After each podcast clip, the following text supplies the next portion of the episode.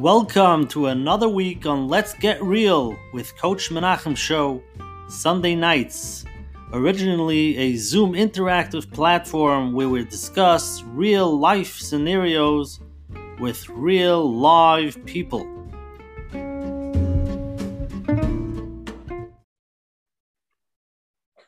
Okay, everybody, welcome to tonight's amazing program with Coach Menachem Bernfeld. Tonight is sheer number 85, and we appreciate everybody for coming here this week.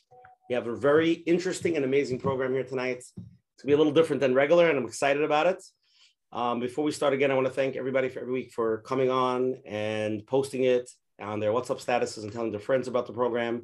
Um, just today, I was fun someplace, and somebody came up to me and said, "My my husband actually has this problem with this issue, and they they're so thankful that we're addressing this issue. So please post it, tell people about it. I, like I say every week, not every issue is related for every single person, but it's for everybody. And Baruch Hashem, the share got really big and it's really growing and we really appreciate it.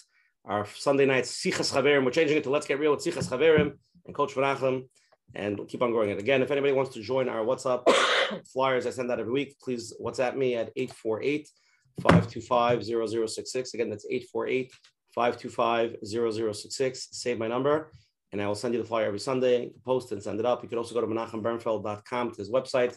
He has an email sign up, and you can get every week the email. For all those watching the replay on YouTube, please click on the like button for the share and subscribe to Coach Menachem's channel. So every week when we upload the videos, late Sunday night, Monday morning, you can get to watch them. I want to start off first with thanking the Lakewood Scoop, all our advertising sponsors, the Lakewood Scoop here in Lakewood. A special thank you to Rabbi and Yaniv Chazak for promoting us on the Chazak channel. Special thank you to Chayla Kaufman and Shmuel Summer from JCN for promoting us across all the Jewish digital platforms. The Coach Menachem Show is collaborating with OK Clarity to bring greater health and wellness to the Jewish community around the globe. OK Clarity is the online platform for mental health coach support in the Jewish community. Our OK Clarity, you'll find the best therapists, coaches, nutritionists, engage in forums, and stay inspired. Menachem will send out the links after the show. Again, for everybody here the first time tonight, we do this every Sunday night through thick and thin, and uh, it's always at 9:30 Eastern time. And please tell people about it and spread the word. Next Sunday, January 9th, we have an amazing program. Another very interesting program. And Achim, where we come up with this stuff? Rabbi Ayal Alan Gol, he's an LMSCW therapist in five towns, discussing Dr. Sarno's method on pain and burnout, a deep understanding of physical and internal pains we suffer from. This is the, the, the conversation that, you know, every time your back hurts, he said, is it in your head or you have backache? So we're going to really get into that and really, really understand it. And uh, it should be powerful. And uh, if you know anybody that krechs, they should definitely come to the share. Um, tonight's show, we're going to learn from my son's yeshiva. It's called Yeshiva Gon Yaakov. They have a, a raise-a-thon, so he's pinching me over here to tell everybody to go raise it. Menachem's going to send out an email. Anybody could donate to Rabbi Cohn's yeshiva over here in Lakewood. They do tremendous work with the yeshiva, and my son is learning so well. And uh, Menachem will send out a, a link to, to help us at yeshiva that they're doing such an amazing job. Uh, let's open up first. Let's open up tonight's topic because I have a lot to say about tonight. Tonight's so interesting. Um, let's start off with our host, Coach Menachem. Coach Menachem, what are we talking about tonight? What's going on? I feel, I feel the anxiety. I'm full of anxiety. Welcome, welcome everyone. So let's get real with Coach Menachem. Baruch Hashem, it's uh, we're up to number 85, Baruch Hashem. And before we start, I have to give a mazel tov to Asher Parnas and his family. He's still in the middle of Sheva Brachas. It was a beautiful chasana. And uh, actually, yeah, he actually got up and spoke in public before we had this show. Look at that. You'll tell us how you did it. And they should see a lot of nachas and mitzvah. But this one, I'm from all the Nakel. And I know a lot of people over here tonight just got off the boat from their Shabbos weekend from Kesher Nafshi, which uh, I participated a little bit. And uh, there's not much that I, I can't really describe it because it's undescribable. It's just these two words that everybody says. It's it's heavy and uplifting. Now, how that works together, I think the only way we, you could you could understand is if you experience it just by being there. Really, really unbelievable. And many people I, I, I met, it was the first time, and they were really, really surprised to, to, to really get this um, the physic and whatever, whatever, whatever it is they got. So tonight's topic, performing anxiety. So we think it's uh, it's it's how to daven for the Amud or dating, public speaking, but the truth is, it's not only that. It's really, if if, if you think about it, we're all performing in life. Some more and some less. And sometimes what holds us back is that that belief that we can't do it. Sometimes you want to do something and you start getting nervous. You feel your heart racing and your mouth gets dry. and you feel that whatever feeling it is, whatever you have, and you tell yourself, okay, that means it's not for me. So you stop right there. But really, it might be saying you're you're up to the next challenge in your life, which you've never done before. There's a saying that life starts beyond your comfort zone. We could all stay in our comfort zone, which might be comfortable, but after a while, you want to have some feeling of some feeling of life. That feeling starts right at the end of the line where you're not used to being and step out of it. Find some small challenge, make that phone call, do something that you're not used to. And you're nervous. Yes, that's part of it. And after you do that, there's a certain feeling that, wow, I did it. And once you can do that, take the next step. And that's how we grow in life. So a lot of people are not aware of it. I'll give you a very simple example. We're sitting over here on the Zoom. We have some people that have opened their camera. Some people that feel comfortable to ask the questions. Then there are people who probably sit there and think to themselves, I don't have any questions. But it could be that's a subconscious saying, you know, I'm good where I am. Why should I push myself? Why should I be part of it? Let me just sit here. It's, it's pretty much passive. I'll listen, whatever happens. So tonight, it could be your first challenge. If you feel you want to take a challenge, open your camera. And if you're ready, ask that question that comes up, that thing that bothers you. You want to know, you, you wanted to talk about it. We have tonight Rabbi Jonathan Schwartz, which I think he has clients day in and day out on this topic. And uh, hopefully tonight we'll get a little bit of understanding how it works so that when these things come up, we start getting a little nervous. We shouldn't tell ourselves it's not for me and we're stopping right on the tracks. It's understanding how the things work and getting used to it. And hopefully we'll get some uh, practical techniques so we can start practicing right now, in Hashem tonight, and, and all of us will be able to perform in a life wherever it is and feel alive. Thank you very much. Thank you, Coach Menachem, for such a beautiful opening. Really appreciate it. Okay, let's get into tonight's share. Tonight, I just I just rushed, rushed back from Sheva Brachas like literally like 10 minutes ago. So I just came back. I'm trying to put together my thoughts. But tonight's a very important topic. Of course, we're going to talk a lot about men's stuff tonight. Davening for the Amud, speaking in public. There's a tremendous amount of woman stuff. It's all this, it's all related. Um, so please keep that in mind, right? Public speaking, a lot of women have to speak, going on dates, the fear of talking to new people. I think it's a huge topic, and the reason why this topic came up because I've seen people that do suffer from this in a tremendous way, and it's debilitating, and it's very very hard. And um, and I actually found Dr. Schwartz. He made a while ago. He made a, a big big thing, and he'll talk about it with Rabbi Makil. He made a whole thing talking about davening for the Amud and different public speaking. So I thought it was re- very relevant. And and after we put it out, I was shocked to get feedback from people like they really really it decapitates them in many ways. And tonight we're really going to get to the core of it, understand it, and really try to not just understand it, really try to get help and move on. So the topic is for everybody. It's for men and for women. And we're really going to try to get into it. And this famous joke that Jerry Seinfeld says, right? What's his most famous joke? According to the most studies, people's number one fear is speaking in public. The number two fear is death. So does that sound right? This means the average person that goes to the funeral better it's better off being the casket than to give the eulogy. So that's what we're dealing with, and I can definitely understand it. So uh, that's what we're going to talk about.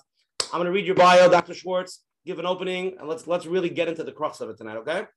Rabbi, got it. Rabbi Doctor Jonathan Schwartz, bio from Al Rabbi Dr. Jonathan Schwartz is a Rav of Agudas Yisrael in Elizabeth Hillside, New Jersey, and a clinical director of the Center for Anxiety Relief in Union, New Jersey, where he practice, practice his practice specializes in the treatment of anxiety disorders, OCD, and perfectionism. He is sought after speaker and a writer on, the, on a host of Torah topics, especially involving intersection of Torah and psychology themes. Rabbi Dr. Jonathan Schwartz, the floor is yours. Thank you for coming on. Thank you. And first of all, huge hearty mazel tov. Not only a mazel tov on the simcha, but a mazel tov on making it through for the public speaking. I'm sure it was gavaldic. How'd it go tonight? Um, I spoke. I spoke on Friday and I spoke on on, on Shabbos, and uh, we'll get. I, I, don't mind talking about. It. I'm going to share my experiences because we're here, we're open, we're vulnerable, and I can tell you my feelings. But tonight, I I just I didn't have to speak. Baruch Hashem, I actually enjoyed the Sheva Brachas. So continue. Great, glad to hear. So I want you to know I have I, I am going to do the opening shots. I I always get nervous when I'm told just do a quick opening shot. I'm a rough. I'm told to speak as long as possible. No, no. Lately, I get told when however long I speak, it's too long, right? So I'm going to keep it short and sweet. Why? Because Rabbanim have been getting nailed for the longest time for how long they speak. And forget about Rabbanim. How about everybody else? So I open up and do what everybody else does. And I open up uh, the Chumash and I open up the Navi and I look for something that's relevant because you guys got to have something relevant to the Parsha. So I look back two weeks ago and I'm th- thumbing through Sefer Bereshis, the beginning of Parshas Bereshis, and I accidentally like flipped open to the Haftarah and I discovered there are two Haftarahs there, the one that I always read and the one I never read. Do you ever notice the Sfardim, they lean from Yirmiyahu? I always wonder, why is Yirmiyahu the Haftarah? We lean that Haftarah, the first parak of Yirmiyahu, as the beginning of the the the, the Gimel de Paranusa, the first of the three weeks. But Sfardim leaned it last week. Why? So take a look at the beginning of the Haftarah. Yirmiyahu turns, he turns to uh, Kadosh Baruch Hu turns to Yirmiyahu and he tells him, I, I've decided that you've been the chosen one since birth. Navi lagoyim nisaticha. And what does Yirmiyahu say? He turns to Hakadosh Baruch Hu and says, Aha Hashem Elokim, he says, I want Hashem. Ah, oh, what was me? Lashon Yalila says the Metzudas Tzion. He says, I I can't speak. I don't know how to speak. I'm too young. Metzudas David says basically he turned to Hakadosh Baruch and he says, I'm not clear. I don't feel comfortable. Just like so many of us when we get up to speak in public. And Yirmiyahu wasn't the first guy, because look in the parsha itself. We've been talking the last two weeks about Moshe Rabbeinu's climb to power. And what happens when Moshe Rabbeinu is selected by the Ribbon Shalom and he says, Hey, Moshe Rabbeinu, I want you to go Lechel Paro. What's Moshe Rabbeinu's first response? No way, Jose. Shlach nabiad tishlach. Send somebody else. I don't care who. And the Ribbon says, No, I'm going to tell you you're going to go. Imagine that. Like, think for a minute. The Ribbon Shalom tells Moshe Rabbeinu, You're the man. And Moshe says, No, no, no, not me, somebody else. So then HaKadosh Baruch Hu goes back to me and says, No, I want you to be the guy. So Moshe Rabbeinu turns and he says, No, Loish Devar Manuchi, I've never ever spoken. Gami Tmo, Gami Shalshom, Gami Oz Dabercha Lavdecha. He says, Kichvat Pechvat Lashon Anuchi. I'm just not good at it. I have an impediment. I have a problem. I can't make it through. And HaKadosh Baruch Hu says, Stop it. Uh, he says, "Misam pela adam miyasum ilem ocherish opikeach oliver halo anochi Hashem." Hakadosh Baruch Hu says, "What are you doing? I gave that power." So, so atolech, you go now. You go. You don't know how you're going to do it. That's fine, but go. There's no room for excuses. Don't pull yourself out of the game.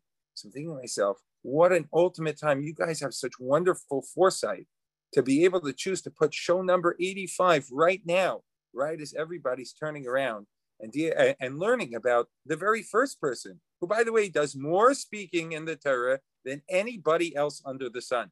Moshe Rabbeinu, the Chvad Pel Chvad Lashon, speaks for the next 40 years, never takes a break. But what does he do? He puts it in front. And, and why? He turned around and he overcame, and Yirmiyahu overcame. And if they were able to overcome, we can overcome it as well. And I'm not just talking about davening for an Amud. I'm not just talking about a situation where somebody gets up and, and, and has to speak by a Sheva Brachas. You mentioned the ladies before. Let me tell you a quick story that happened the other day. Just one quick story, and then I'll, I'll turn it back to you. So I get a call from a lady, a very nice woman. She's a mother of four. We'll call her Rachel for the sake of the conversation. Everybody loves Rachel. Everybody everybody loves her. She hangs out. She's like the, the place to go at the park. She everyone hangs out and talks to her. But put her in front of a uh, put her in front of a, a, a opportunity to speak. Give her a microphone, whether it's at a video at a uh, at a chasna or whether she has to get up and speak, you know, at a class PTA. She can't do it. So she comes crying into the office the other week and she says to me, I can't figure it out. I don't understand what's wrong with me. I was listening to my PTA teacher. I was listening to the teachers and I couldn't get a word out. And it got so bad, my friend had to turn around and ask my question to the teacher for me. What's wrong with me? So don't think for a minute that this is only for the guys. Everything we're going to discuss tonight is going to be just as applicable to the mommies as it is to the tatis. It's going to be just as relevant to the guys as to the young girls because some, uh, the opportunity to speak socially is a very big deal and it makes a big deal. So let's get underway and put it right back at you, Rabashi. Shkoyach Rabbi Schwartz, beautiful opening. Okay, we're gonna take a poll, take a minute break. We're gonna do this first. Let's take a poll from the other. Let's feel what everybody has to say, and then we'll take it from there. Okay, here we go. Awesome. Two poll questions. Before you need to publicly speak or down for them or anything in public, how do you feel? I'm asking you, the audience. Just tell me honestly. Do you feel totally calm? Do you feel a little anxious? Do you feel very nervous, but you know you could do it? Or the fourth option, stuck, can't do it no matter what. You will not speak. You will not, not you. Answer those two questions, please. The follow up question is on this. When you're faced with performance anxiety issues, how do you deal with it? Option A, avoid it. Option B, just say it's okay, it's okay. Just it's gonna be good, it's gonna be good. Just repeat yourself. Just say it's okay, it's okay. Option C, drinking or medicating yourself. Or option D, deep breathing and practicing it over and over. So let's say you have to daven or speak, you just you know practice the speech over and over. Answer those two questions. Let's get a feeling from the crowd, that uh, Rabbi, Doctor, what what we're dealing with, and then we're going to jump into it. Okay, we're going to start. Awesome. With, we're going to start with a live question first, actually. Okay. Okay. Five seconds. Four, three, two. Okay, let's share with everybody. Here we go. Before you need to publicly speak or down for the Amud, how do you feel? 4%, 4% feel totally calm. 28% feel a little anxious. 51% of people feel very nervous, but they, they, they know they could do it.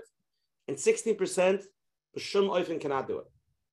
Look at those numbers. Those are very strong numbers there. Number two, when you're faced with performance anxiety issue, how do you deal with it? 29% of people avoid it. 30% of people just say it's okay, it's okay, it's okay, it's okay. Only 4% are drinking or medicating themselves. 37% or admitting that. Or admitting it, right. And 37% are deep breathing, practicing over and over. Okay.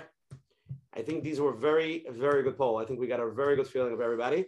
Okay, let's start with the first question, live question, and then we'll get into it, okay?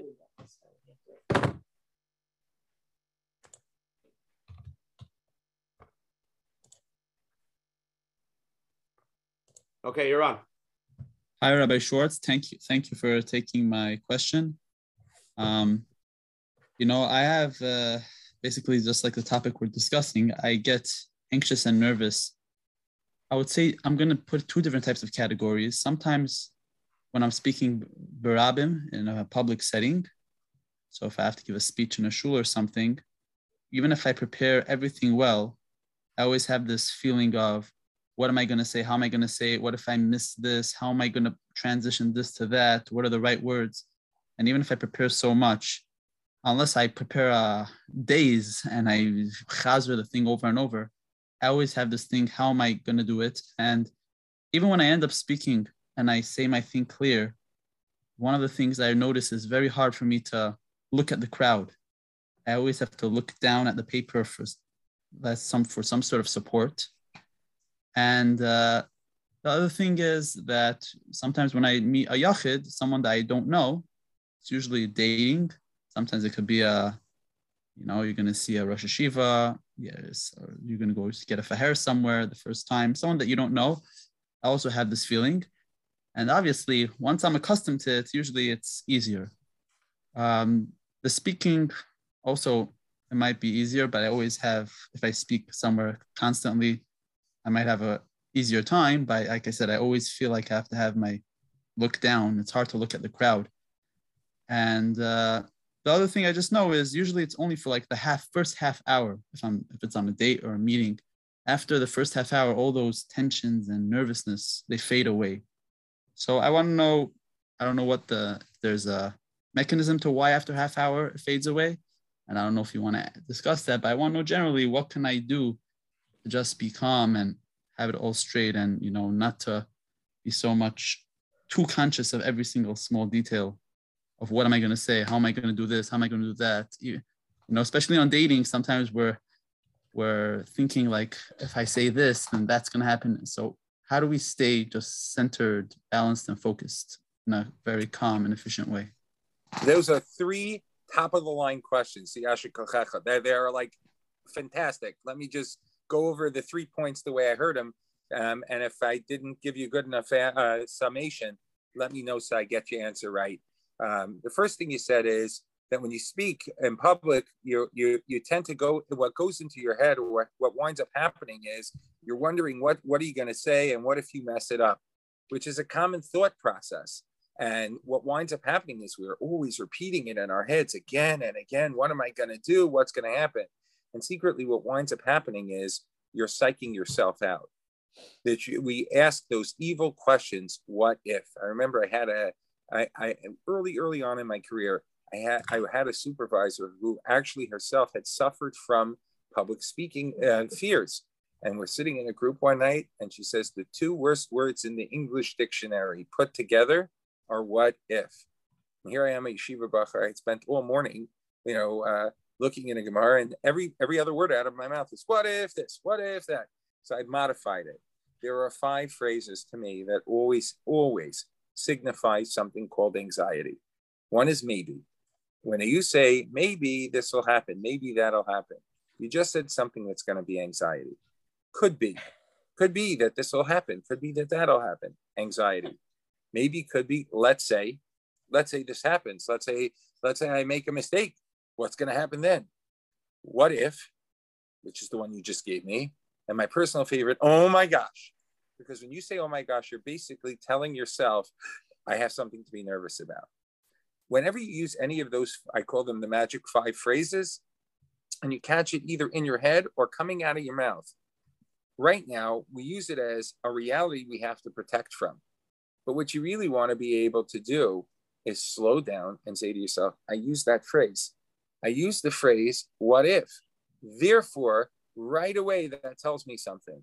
I'm what I'm saying is is by definition an anxiety phrase because until it happens, it's not a reality. And I see somebody put into the chat says, but what but let's say the worry actually becomes a reality. So so again, right now it's not a reality. It's a let's say. And when you say something as a let's say, by definition, it's not reality. And instead, what you're doing is you're making yourself anxious in the process. So the first thing I want you to do, if I were in your shoes, and I have to speak him, and I catch myself going over again and again and again, I, I would say to myself, hey, wait a second, you know, what I want to be able to do is tell myself, I know what I have to say. And if I mess it up, I mess it up, so be it. Everyone in the room will just have to deal with that. Sometimes I go even further. I to make a mistake. Because once you make a mistake, what's the big deal? Right? You're, you're not going to bat a thousand. And then it makes certain things go a little bit easier. As far as the support paper, try not to get too too close to it. It's okay to hold on to something. Yeah, I'll go over it again. But it's okay to hold on to something in your hands. You know, if it's as long as you're not hanging from it. It's it, it's the paper is not helping you. It could have been blank. You still would have been able to do just fine. And the bottom line is sometimes having a little safety device in your pocket may make you feel a little better as long as you know it's a safety device and it's not real. The real is you. The koach is coming from you. As far as the issue of looking people in the face and looking down, away, etc., that that too has to get has to be something that we will be able to overcome by dafka doing the opposite. When we get stuck in a situation, even a one-on-one, you said dating, or when you meet with a rashiva or somebody chashav, it's overwhelming it's overwhelming because you don't know what's the other person going to think of you. What's going on with that? I want that other person to like me. I want that. I want to put my best foot forward, which of course means that you're calling up your anxiety to be extra careful on yourself instead of letting yourself be who you are. And so, therefore, I say to myself, I can't tell myself, don't think about it, but I can tell myself to do something else. And what's that? Focus on basic things. If you're talking to somebody and you want to be able to get somewhere, look them in the eye and just tell yourself, okay, but now I'm going to look this person in the face. All right. And the faster you get used to that, then you can get to the third point which you made, which is the going away after half an hour. What's happening after that half an hour is that you're doing what we call in the professional world habituation. You're getting used to it. You pick. You, you ever go into the to the swimming pool or the mikvah, right? You pick yourself up, and and if you put your little toe in first, and you say the water's too cold, and then you wait to get your the first half of your foot in, and then you wait till you get your your your the rest of your foot and your ankle and your leg. It'll be 45 minutes, and you still will only be up to your right knee. The faster way to go in certain instances is to turn around, bite your lip, throw yourself in. When you're inside the water, you're it, will be cold, but when you get up, your body gets used to it. And then you get you, you pick your head up out of the water. You're ready to do the swim, or you're ready to finish the tefillah, whichever place you happen to be. The same thing happens when we are in social situations. If we have to move so slowly, sometimes we have to we have to realize that when we're doing that, we're actually prolonging uh, the anxiety and prolonging the agony. If I say to myself, I'm in this situation now, I don't want to wait a half an hour. What I want to do is look the person in the eye, and that's what I'm going to concentrate on. And I'm going to concentrate on looking that person in the eye, and I'm going to concentrate on what I want to say for uh, trying my best to let the other thoughts about what the person is thinking about me pass by me. So again, we have our big phrases, and I'll go over them because somebody else asked me to do it, right? Which is the maybe, could be, let's say, what if, and oh my gosh. Maybe, could be, let's say, what if, and oh my gosh. We learn to see those phrases in our head. They're anxiety producing when I catch myself using it. Even if it's possible that it's going to be real, it's not real right now. So that makes it anxiety. I don't listen to anxiety thoughts. I let them sit here. I don't try to push them out of my brain. I say, Your anxiety, you have to be here right now. But I have another job to do. I have to look at that other person in the face. I have to look at the Rashiva and say what I have to say, or I have to look at the crowd, right? I'm worried about the whole crowd. I don't know where to focus. Good. Pick one person. When I did that video that uh, Rav Ushi mentioned before, uh, it was filmed actually in my shul, and I didn't know where to look. And the first beginning of the first take, I, I got stopped, and the guy from the camera, the camera guy looks at me and he says, "This is not going to work. You're moving around like it's Shabbos morning, and this is not going to work. You have to stare at the camera." So I said, "Okay, what am I going to do?" I brought somebody else to sit in the room, and he sat right in front of the camera, and I just talked straight to him. And I realized that the very thing I was talking about is the very lesson I was taking at the time I cut that video. I was looking at one person and focused, and I shot the entire video at the same time. And the same thing has to happen and can happen. Pick one place, it becomes your focus point. Pick one activity, stare at the person in the eyes. There's nothing more confidence building. And by the way, gives off a good impression. When you get a chance to look somebody in the face, you're showing the other person a machshavio. And you can do that. And it's a simple, this is what I'm doing. You don't have to explain why, you don't have to explain how. So myself, just to remember, look them in the eyes. Just remember, look them in the eyes. Everything else will flow on its own. Okay. Dr. Schwartz, let's go back. To let's get into it, okay? Not, not, to read the messages because it makes it more complicated, okay? Trust me. Okay, sorry. Here we go. Somebody sent in a question. I went to shul last week. There were over 20 people in the minyan. The Gabbai was pushing them to start davening to find the chazan. After 15 minutes, one person finally stepped up. I know I suffer from this. I see a lot of people suffering this. Why? Why are others finding it so difficult to daven for the Amud? Everybody's busy thinking of the same thought. It's really it's fascinating, and I've watched it happen, and I'm sure you have also. Everybody is busy thinking in everybody else's head. What what do I mean by that? Stop. Look and see what everybody else is doing. Think about this. You're all in the same place. You all have the same job. You all have the same fear. And what are you all afraid of? Some form of the following. Ready? They're going to reject me. They're going to they're going to look at me and think I'm a fool. They're going to think I can't. I'm weird. They think I can't sing. They think I'm not going to be able to do the simplest things. They think I'm I'm I'm I'm going to make a, a, a they, are going to see how anxious I am, and they're going to think I'm crazy. It's all around some form of the same basic idea if I get up in front of these people, something bad's going to happen and I'm going to look like a fool. What they don't realize is the other 19 people in the room are having the exact same thought at the exact same time, right? And and so what I tell people in those situations is, Aleph, we're all having the same thought. Go do it. I remember I had one guy once upon I had one guy. He, he was learning in BMG, very hush of a guy, and uh, he got this fear in his head that he couldn't have mincha at the end of Seder. Right? He couldn't. Say, you know, I told him, I said, "What are you afraid of?" He says, "I'm already an older guy. I I, I can't have the amud. I look like a fool." I said, "If I make a mistake in Ivra," I said, "So make a mistake in Ivra. So get up and try it." So he says, "But everybody else can look at me." I said, "How many other guys are rushing to the amud in your in your small minyan in BMG?" So he says, uh, "Actually, nobody. Actually, nobody." I said to him, "So go do it." I said, "Come, call me back. Go do it three times out of the next six in the next uh, week in Lakewood. Go, call me up." he tries it the first time, and then calls me back and goes, "That was Shreklach. That was the worst thing in the world." I said, "Really? You just did something you haven't done in six months." He says, "Fine, I'll do it again." So he does. He chooses to skip the next day, and the third day he tries it again, and he came back and he goes, "It really wasn't so bad." And then, and then the day after he did it again, he says, "This really feels great. What what changed?" I said, "What changed was, well, tell me what you thought about everybody else."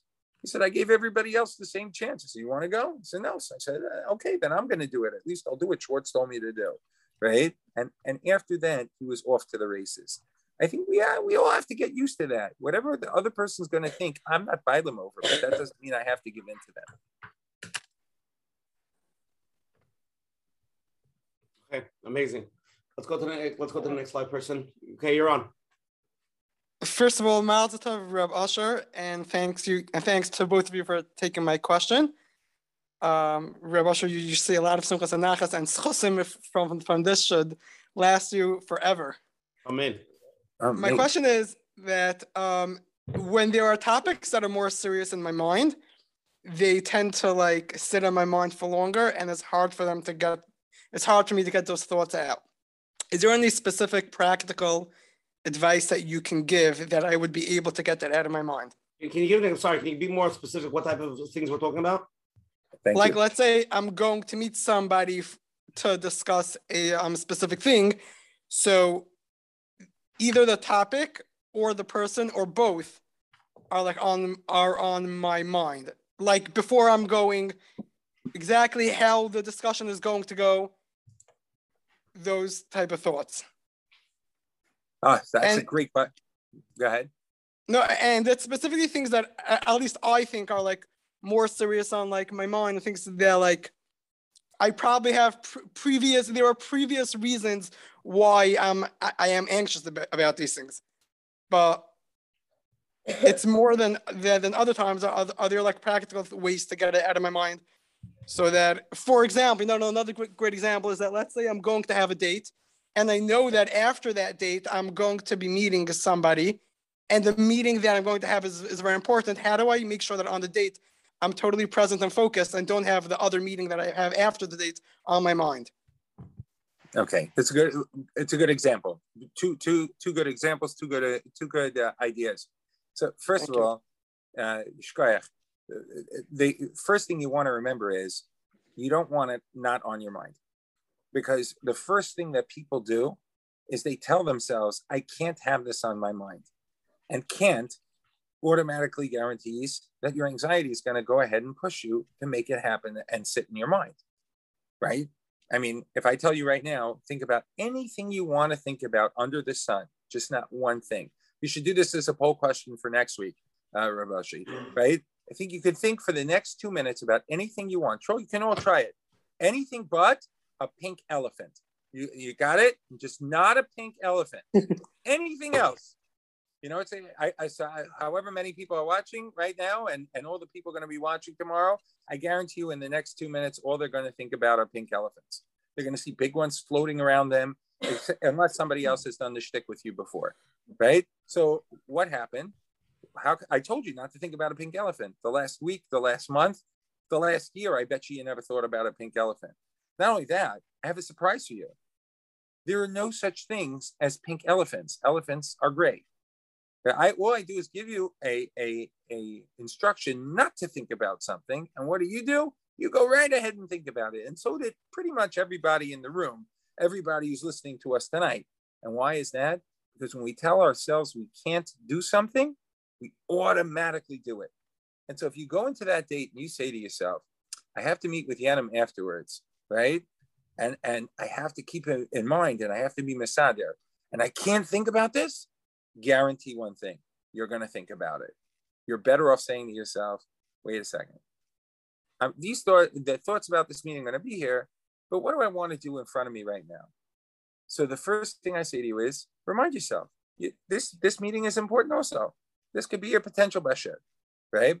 So tell yourself, I'm out with this girl right now, or I'm out with this guy right now, because we we can swing we swings both ways, right? And uh, and and right now, all I want to be able to do is I want to be able to say to myself, I'm gonna look at the person, and I'm gonna I'm gonna go ahead and just try to keep the conversation going back and forth. That's it. Very direct, grounded responsibilities.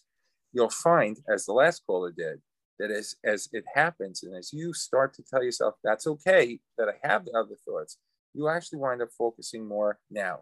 I'll get to that stuff later and you'll remind yourself talking to yourself, I'll get there. It's okay that it's here, but I'll get there. Now let me see what I'm doing over here. And you're mentally telling yourself, focus over here. It helps a ton. Beautiful. Okay, we have another live question. Let's jump into the next live one.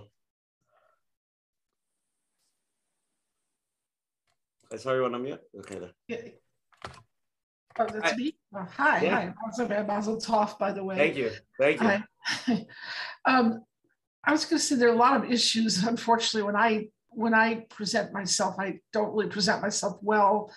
Um, maybe this is therapeutic to even be here on this and talk, but I I find a big problem probably you, you, talk about you know p- people being afraid of feeling foolish or something or you know or saying the wrong thing I, mean, we all you know we all tend to do that I, i'm always worried about misunderstanding things i always had a tendency to do that so you know i can say something it's not so much saying something you know inappropriate tactless but something that's not you know you, you can realize you're in a conversation and then or, you're talking about something either in public or with a friend, a date, whatever, um, and you suddenly realize that, that you know that's not what they, you know, I misunderstood what they were saying, and that kind of like makes me feel more stupid. You know, I already feel, I already have that complex as it is, but then you get into these situations that make you feel, you know, even more foolish. Like I, I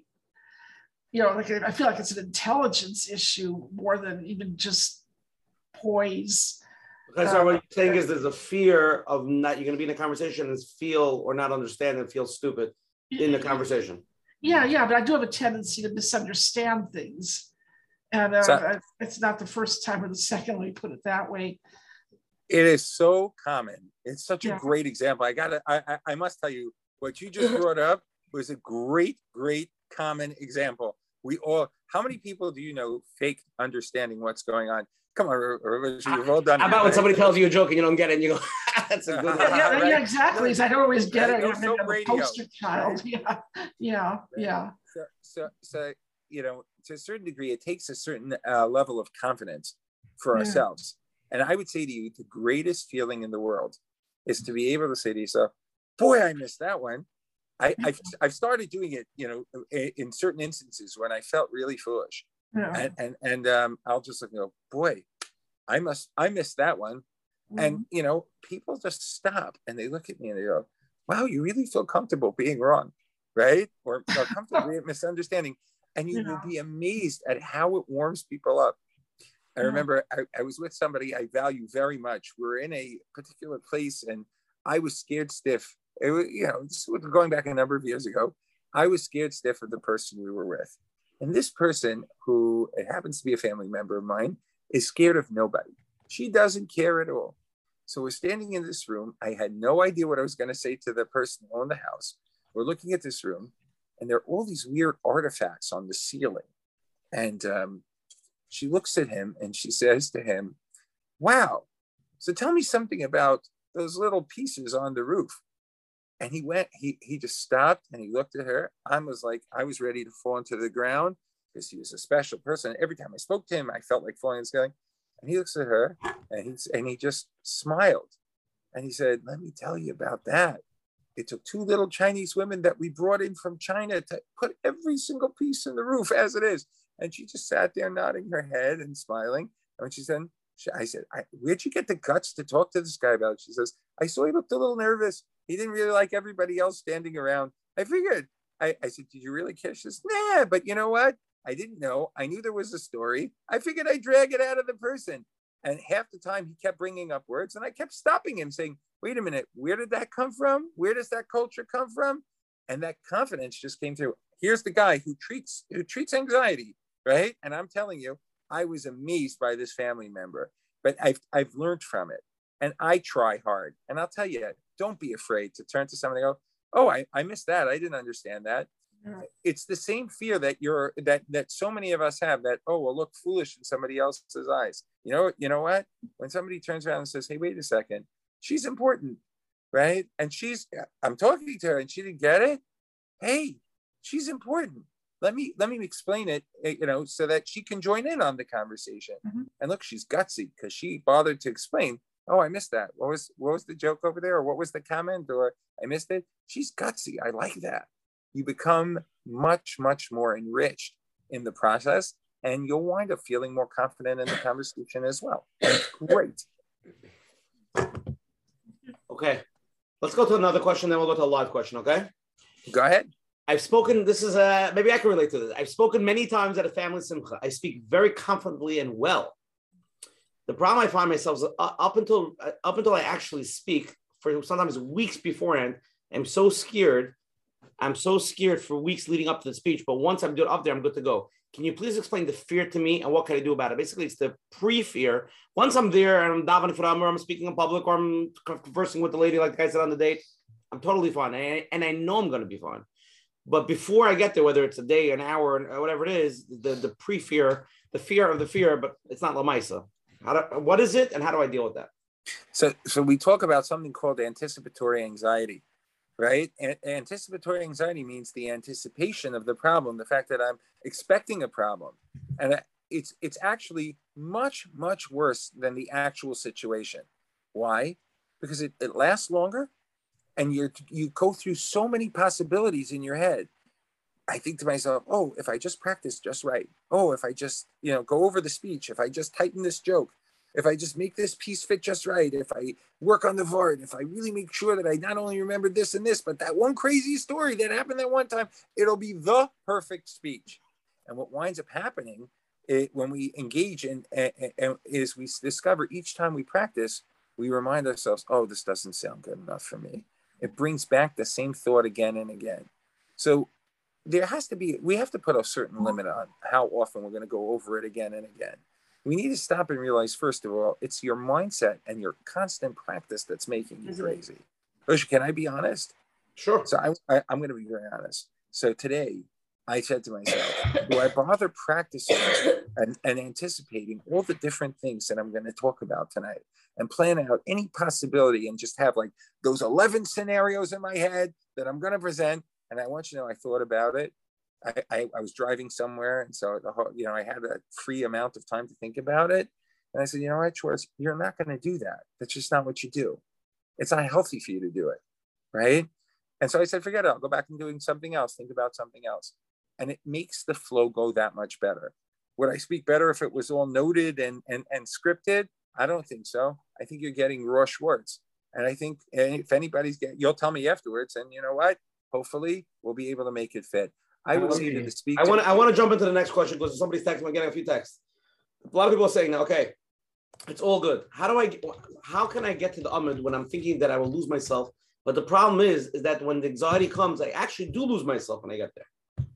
So, so, so I want to quote a very, very well-known modern therapist. His name is the Steipler, right?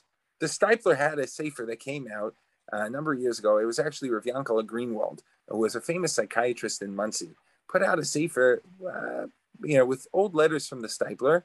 And in the sefer, the Steipler deals with all these incredible things in the 60s and 70s that psychology didn't pick up until the late 70s, early 80s, and into the 90s. So one in one set place, he, the guy the guy writes and says, I keep getting distracted and davening. So the Steipler says, why don't you use this little thing called a finger and put it on the place? It's not that I think you need, you need your little kid in school and you're going to lose the place for the Rebbe. We say in davening, right? The more that you put yourself into your, your situation, the better off you're going to be. So if I put my finger and I put it on the place, right? And I, I press and I tell myself, here's what I'm doing. I'm just saying this word, next, next word, next, next word. The davening just starts to flow because you're going to move your finger along and you just keep moving. It's not my own advice. It's this Steipler. It also happens to fit modern psychology, but that's what works. How do I talk to my thoughts? You're saying the, the person has so many thoughts. He says, don't do it. It sounds like you managed to do it. Is, is that how it works the first time? You have to practice? No, it's because uh, I, I think anytime you talk, we, we talk to ourselves all the time, right? I assume. So just ruminating in my mind. I should just say stop. I don't. I don't listen to the rumination. I just um, remind myself. I don't want to tell myself in my brain just stop. Tell I'm having an anxious moment. That's okay. I'm going weiter. Well, you do your thing. Anxiety, you do your thing. I, I'm going to keep going with this next word over here. It's almost like a, if you do it, it's almost like a parallel process. With all due respect, you guys, you guys don't have this problem, but I do. Right? When I daven, you ever notice when you're in the middle of Kriyashma, right? Uh, and, and or, or in the middle of Pesukei Dezimra, and you know you said every word, but you don't really remember 100%. One of the best tapes I ever heard, uh, Risura Reisman, he was talking about the two knocks and a swipe. Did I tell you about the two knocks and a swipe? So he says, he says, it's happened to every, I'm listening here on the, on, on the Shias goes back years. One of the early Shiurim on Yirmiyahu. And he goes, it happens to everybody. They're all sitting around and it's a little Shabbos, right? And you get up in the middle of your Shtilah Shmon and you had your eyes closed and you were going to try to get it all out and you're, you're really concentrating and you're, you're, you're thinking and you're davening, and all of a sudden you hear that one sound. And the second one, when you clap Slachlanu Avinu, which you knew you weren't supposed to do, and you feel your tie next to it. And wait, wait a minute, why am I wearing a tie? Whoops, it's Shabbos. Okay, So you've done the two knocks. And then Rabbi Rudy says, and then you start wiping it off. Like now all of a sudden it's going to erase, right? It happens, right? It happens. You know, we have parallel processes when it comes to kavana we can have the same parallel processes in our heads all the time, right? When when I can say to myself, "This is going on in my head, but I'm going to focus here." It's like that that can run. That little tape in my head can run. Our brains always look for new material. It, we, we, we have millions of pieces of information coming in. Menachem, Coach Menachem, you're sitting in a chair right now. How comfortable are you in that chair? Well, two minutes ago, you didn't even notice anything about how the chair was fitting against your back. It's only when Crazy Schwartz looks at you and says to you, Hey, how's the chair feeling that your brain against your back? That your brain goes, Oh, wait, Taka, this is it's fitting in this place against my back. But the information's been coming in the whole time. Your brain just says, Forget that. I'm listening to some guy Schwartz. I have to be able to, you know, that's new and some nuance. Do that with your brain. Yeah, I know I have an anxiety going on, but the nuance is what I'm saying right now. And and the more pressure, the more the pressure from your finger, the the the, the eyes are over there, the, the the desire to tell yourself, keep the finger moving. It, it gives you more that's happening now. And the more senses you put into it, your eyes, your mouth, your your ears, and your fingers, the more your brain's going to say, I have to put more energy here. So here's where I'm going to devote my attention. Amazing. Okay, let's go to the next live question. You're on. Hi. Hi. Thank you very much, Rabbi Schwartz. Uh, you, you able to hear me well, Rabbi? Yes. Perfect. Perfect. Yeah. My question concerns the post-performance anxiety, the second guessing and rehashing after you've done the event, whether it's a lecture, meeting, social setting. You're going over and over again, and I should have done this, or maybe I should have done that. Yeah. That's my question. Excellent question. Excellent. And, and uh, call me tomorrow. I'll tell you what happened after this one. Now, joking aside, uh, joking aside, you know, to put it to put it honestly, it's an excellent question. I would limit myself, right? It's done. What am I? The other piece of anxiety that you can tell your anxiety thoughts, if it's if it's not relevant to right now, then it's anxiety. What does that mean? I if if it's if it's something that I did in the past past can be 10 years, five years ago, or 10 or 15 minutes ago. and I'm still sitting over it more than a couple of minutes to see what am I gaining right now? How is it affecting me? How am I going to use it to help me right now? Then I label it if it if it's if it doesn't meet those two rules, either it's relevant to me right now or I'm going to make it relevant right now in practical steps. I ter- I pick the rest of it up and put it into the anxiety bin because there's no point to the rest of it. And when I train myself to say anxiety, that's what you are, I can say you're going to sit here for a little bit but you're going to sit here for you're going to get used to it because you'll see the anxiety bin and you're going to say okay that's like the trash heap you're with me you're following what i mean right it helps a ton if it's not relevant to where i am right now it's not going to help me and so therefore it's anxiety let me move on Mary, Dr. Schwartz, there's so many live questions coming in. It's great. I know it's unbelievable. Everybody's fixing on the fears now. They're also awesome okay. questions. I, I just, there's, there's a few questions that we got to cover. There's a lot of like davening and speaking. I know there's there's dating questions, so let's let's try to cover some more of the davening. Okay. We'll, we'll, we'll, throw dating into it soon. Um, when I have a yahrzeit, I make sure to gather a small minyan of people that are complete strangers and helps with my anxiety. What are the conditions that seem to make this better or worse? Like, does it make a difference in the size of the olam or whether you're speaking or davening in front of family versus friends or strangers? So, so I had. I, it's funny. I used to think one thing, right? One guy walks into my office, I think it was a Tuesday afternoon, right? Right around Yom Noraim time. He has a yahrzeit coming up and he says to me, the worst thing in the world is when he has to get up and daven in front of strangers. So we made a whole system where he started off with closer relatives, then he went beyond and beyond until he was in a room full of strangers. And, and two hours later, literally, like two patients later, the guy comes back and a new person comes into the office and he says to me, Oh, the absolute worst thing in the world is when I have to daven in front of close relatives. What's the difference? The difference is what the actual thought is that's bothering the two people, right? The first guy, he's worried what everyone else is going to think of him, right? And so, therefore, the less they know him, the more he's concerned about his reputation. And so, for him, I'd say to him, start in one place and expand yourself till you're less and less and less known, but work yourself up to being able to go to Satmar, right? And and and Chapan amud in Satmar, or or or another and you know another factory, and build yourself up so you can get into that matzah. Start in a, a group that you know, move beyond, move beyond, move beyond. The second group, I'd say, to go in the opposite direction. That that guy got yelled at by by Uncle Sammy, right? Uncle Sammy came over to him when he was 15, 16 years old and says, Nobody in our family ever learned to daven like that before. Where'd you learn to do such an awful job? So he's never afraid to do anything else. But in front of his family, he all of a sudden shuts down. So for him, we move the hierarchy backwards. Start at Satmar, then move back forward. And if you can do that, you'll be much better off. Okay, Marty. Okay, let's go to a live question. You're on. Fantastic. Hi. Thanks for taking my call. Can you hear me? Got it. You're perfect. Um, sometimes anxious thoughts feel like stopping to peel a scab. Um, you just make it sound like you can shut it off. How do you shut off an anxious thought that's quite persistent? First of all, you don't shut it off. Excellent question. I, am sorry I miss uh, if I if I created the wrong impression for you. I apologize. I'm glad you you reached out to, to correct that. I'm not telling you to shut shut it off. If you try to shut it off, it's not going to shut off. What you want to do is box it and label it right? Let it sit there and give yourself something else that you want to do at the parallel. Because when you do that, you're going to be able to turn around and be able to handle. The second thing I would say to you is decide what you want to do in that situation. Right now, I want to, uh, you know, get up and speak to that teacher. So I know I feel like Shreklach, and I know that it's scaring the pants at me, and I know that the teacher is looking at me and all the other women that I'm friendly with are going to think I'm crazy. But I'm going to do this.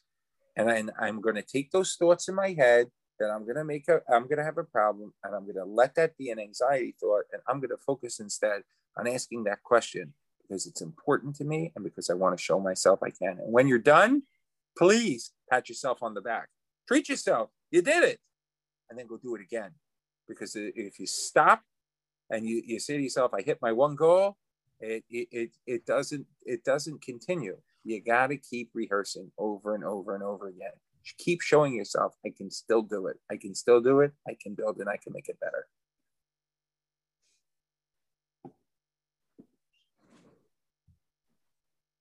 That was a mistake.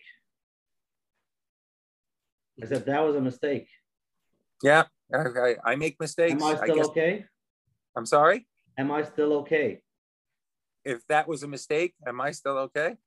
You're, you're so here's a question that came in. I know this question sounds crazy, but I have these feelings. My father is very sick, uh, and will prob- uh, probably pass away soon. Besides feeling sad about the situation, I'm more concerned about starting to daven for the Amud every day.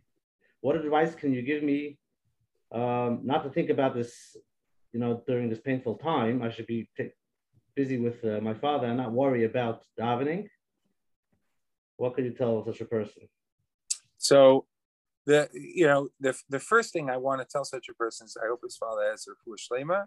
But reality is reality right? And and um, hopefully whatever happens happens. And and the second thing i want to remind him is right now where is our focus right? Where is our focus? And i would say to him when the time comes i'll deal with it then i don't need to deal with it now. I'll deal. Whatever will happen at that point i will deal with it then. For now what is my bigger focus? Yes the thoughts are going to sit here if he does what's going to happen. How am i going to be masped him how am I going to get up and daven uh, for the next year? But I'll, I'll approach each question one step at a time and one day at a time, because when I approach it, each one in its right space and its right time, I have something I can do about it right now. I say, I often say to everybody, the most, the nine most important words you will ever hear from me are, what do you want to do about it now? If you can't answer that question, what do you want to do about it now? Then the question's not a question, it's an anxiety. Maybe we can get to a little practical tip. Imagine somebody wants to start davening for the Amud. What would be the, the two, three things you would tell him? How should he start? He's never done it before. Okay. So, so let me ask him. Uh, let's say he's never done it before. He's scared stiff. He's worried about how how it's going to be perceived. So, question number one I say to him is, What are you worried about? He's worried that he's going to pass out and they're going to take him out in the middle of Chazaras Hashatz, and Hatzola is going to have to come and pull him out. You can laugh, but let me tell you, if I had a dollar for every single one of those, uh, every single person who came in, I'd be able to slash my rates. Right? The, the, the truth is, it's a very common situation. And what I tell people is, you want to start. It's the hardest part. Most people say to me is Chazaras Hashatz because they feel, they, they literally say, you put those feet together and you know you're locked in. So first thing I said, can, can you take an aliyah? Can you take an aliyah? So the guy who can't take an aliyah, we try to see if he can start with an aliyah during the week, because uh, aliyahs during the week tend to be pretty short, right? You ready to try? Give it a shot over there. Good. You got the aliyah. Try that for a week, right? Good. Now you ready to start going to the Amud? Uh, again, if you can't, or you're ready to, that's your next step. So let me ask you a question. Are you more worried about a Chazaras Hashatz or about a time? Right? Mincha has a Chazaras Hashatz, even if it's just a Hechashmon Esrei, right? But Ma'ariv has no Chazaras Hashatz, but it tends to be a little bit longer. Whichever of the two you feel more comfortable with, start with that. Right? I never tell person do it all six times a week, right? I, am not telling him to dump the Amud Shabbos yet, right? I tell him to pick to pick, right? I'll give him a number four times a week.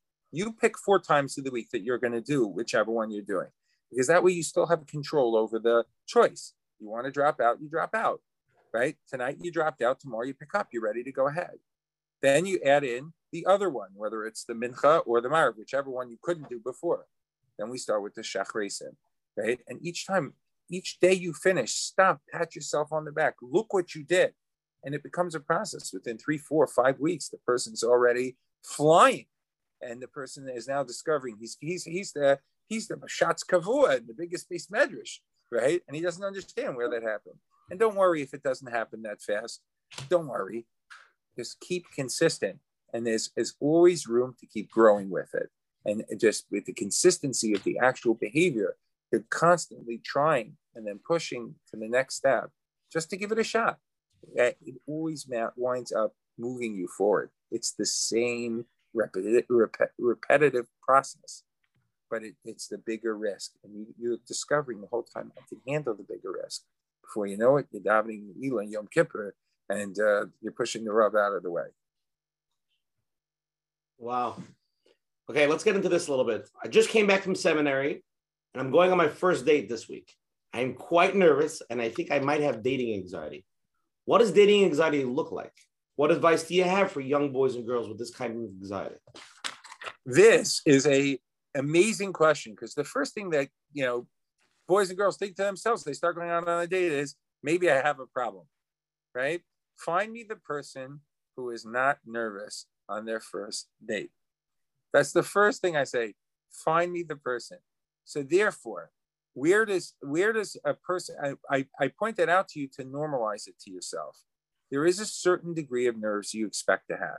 Let me give you a parallel though, right? What happens to the girl who says, I just got read my first shidduch, I'm supposed to go out on my first date. Today's Sunday. Let's say she's supposed to go out on a first date on Wednesday and she's not going to sleep Monday and Tuesday, right?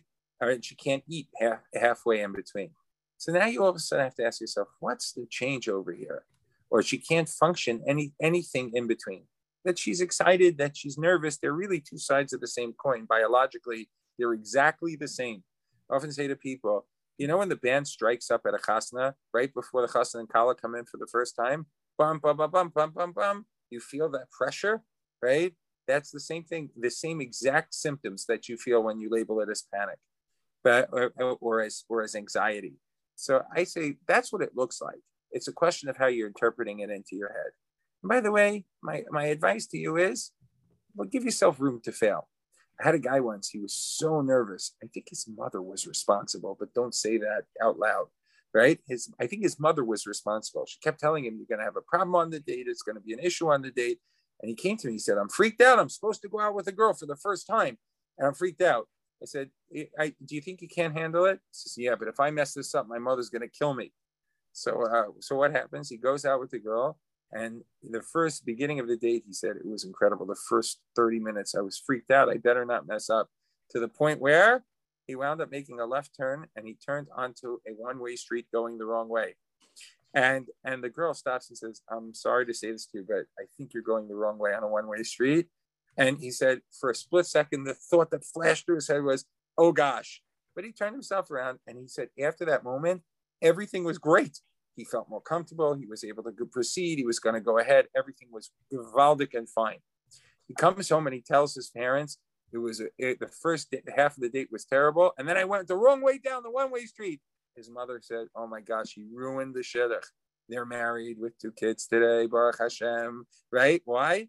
because it, the girl said the girl said to him, and then she he told me the story. He said once she saw, once he was able to see that she can handle him being wrong, it was so much more comfortable for him to be himself.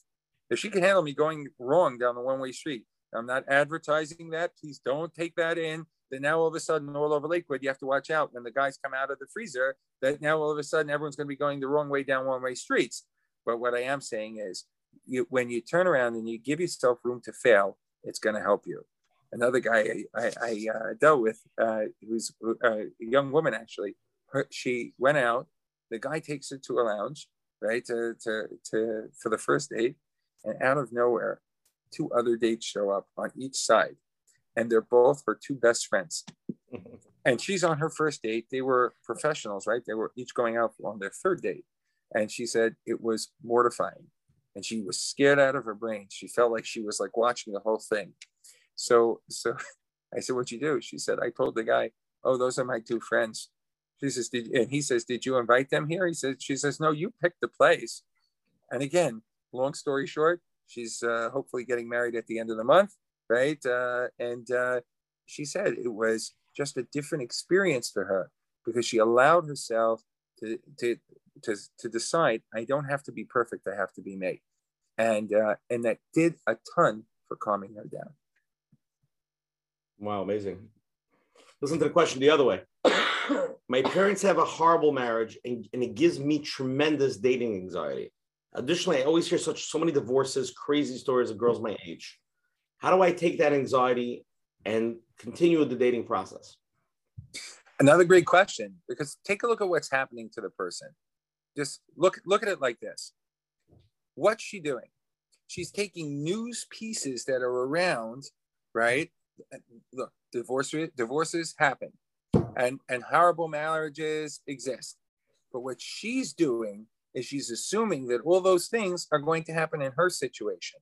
So I want her to stop and ask herself, are you paying attention to your situation? Who says just because divorces happen that that's the thing that's going to happen with this date with this person? Yes, they happen. Yes, that may be a topic of conversation that you may have in other instances and other opportunities. It may even come up on some of these dates when you're talking and shooting the breeze. That depends who you are and where you come from and how comfortable people feel. I don't recommend you talk about your parents' horrible marriage early on in dating. I don't think that's necessary, but uh, but that's for you to decide. Uh, but but the ability to take those thoughts that you have around you and say, yes, they exist. They are reality. Are they nogea to me right here, right now? The answer is no. And so therefore, I'm aware of them. I'm holding them in my back pocket. But instead, what I'm going to do is go with this boy or this girl at this time and see where we stem, how we stem, and whether we're going to try it again next time. Okay, let's go. We have more live questions. One second. Unmute. Go. I'm getting anxiety.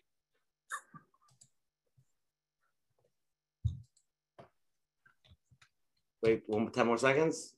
Person who asked, M, just unmute. Please. Okay, let's go to this question. You ready? Yep. Why not just skip the whole davening for the Amud thing? The Gemara, it sounds like they hired Dashanim, and Chazal insist that you could even pay for people, even a chiyuv. Why? Why can't you just say the nifta made you a yasim, not a chazan? A lot of this is. I, I want to just clarify this question because maybe people are not going to understand it. A lot of people, when they do have to down for the Amud, they have the chiyuv. They say, "Listen, binish kan chazan, I'm a, I'm a yasim. I'll pay somebody. I'll I'll do what I have to do," and they're just avoiding the whole thing. So, a, I, I don't know if you want to talk about the religious part of it, or do you want to talk about just is this like an escape mechanism? But I, have heard this comment many times. Go. You know, the first guy who told me that comment when I died, when my parents died, they left me a yasam. They didn't make me a chazan. Was Elie Wiesel, right? The famous Elie Wiesel. It's the first guy. I, I didn't know he had a sense of humor. you know, uh, but but he he said it to me, and I was like, wow. You know, everybody does it. But really, joking aside, uh, you know, stories aside, avoidance is the death nail uh, of anxiety. Everyone thinks I'll just avoid it. I'll just avoid it. But let me tell you a secret. You avoid something and you think you've sideswiped the problem, the anxiety's still there. In fact, it, it just starts creeping in deep closer and closer. I remember one guy I treated who was afraid. He was afraid to down for the Amud, and then he got afraid to take an Aliyah. And so he, he put all these different systems in place so that nobody should know that he's a klutz with his Ivra. He wasn't a klutz with his Ivra, but that's what he thought. So all of a sudden, his uh, his his tenth grade son, you know, Mesivta had an off Shabbos, invited a friend over, a couple of guys over for Suda El Shabbos. We're talking about a balabas, like a very chashuva individual. And here he is in a beautiful house and a beautiful Shabbos dish, and he gets up to make kiddush, and he's looking at these kids. They're kids. They're 16 year olds, and he's holding the coat, and, and, and he, he's holding his case, and he looks at it, and he looks at the guys, and he has to stop, put it down, and sit down for a couple of minutes to calm himself down. So he calls me afterwards. He says, What happened?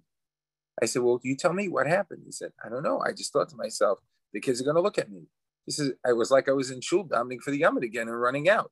I said, It's exactly what happened. When you avoid, you think you're going to run away. The, the anxiety is living inside somewhere. It's got a spot in your head. So when you think you're going to avoid it, it's just going to cut off your world more and more and more. I think you should give it a shot and stop running away from it and instead turn around and uh, try to go ahead and confront. Try to give yourself the, the fighting chance. You will be successful. Do you know one out of five people suffers from some degree of anxiety?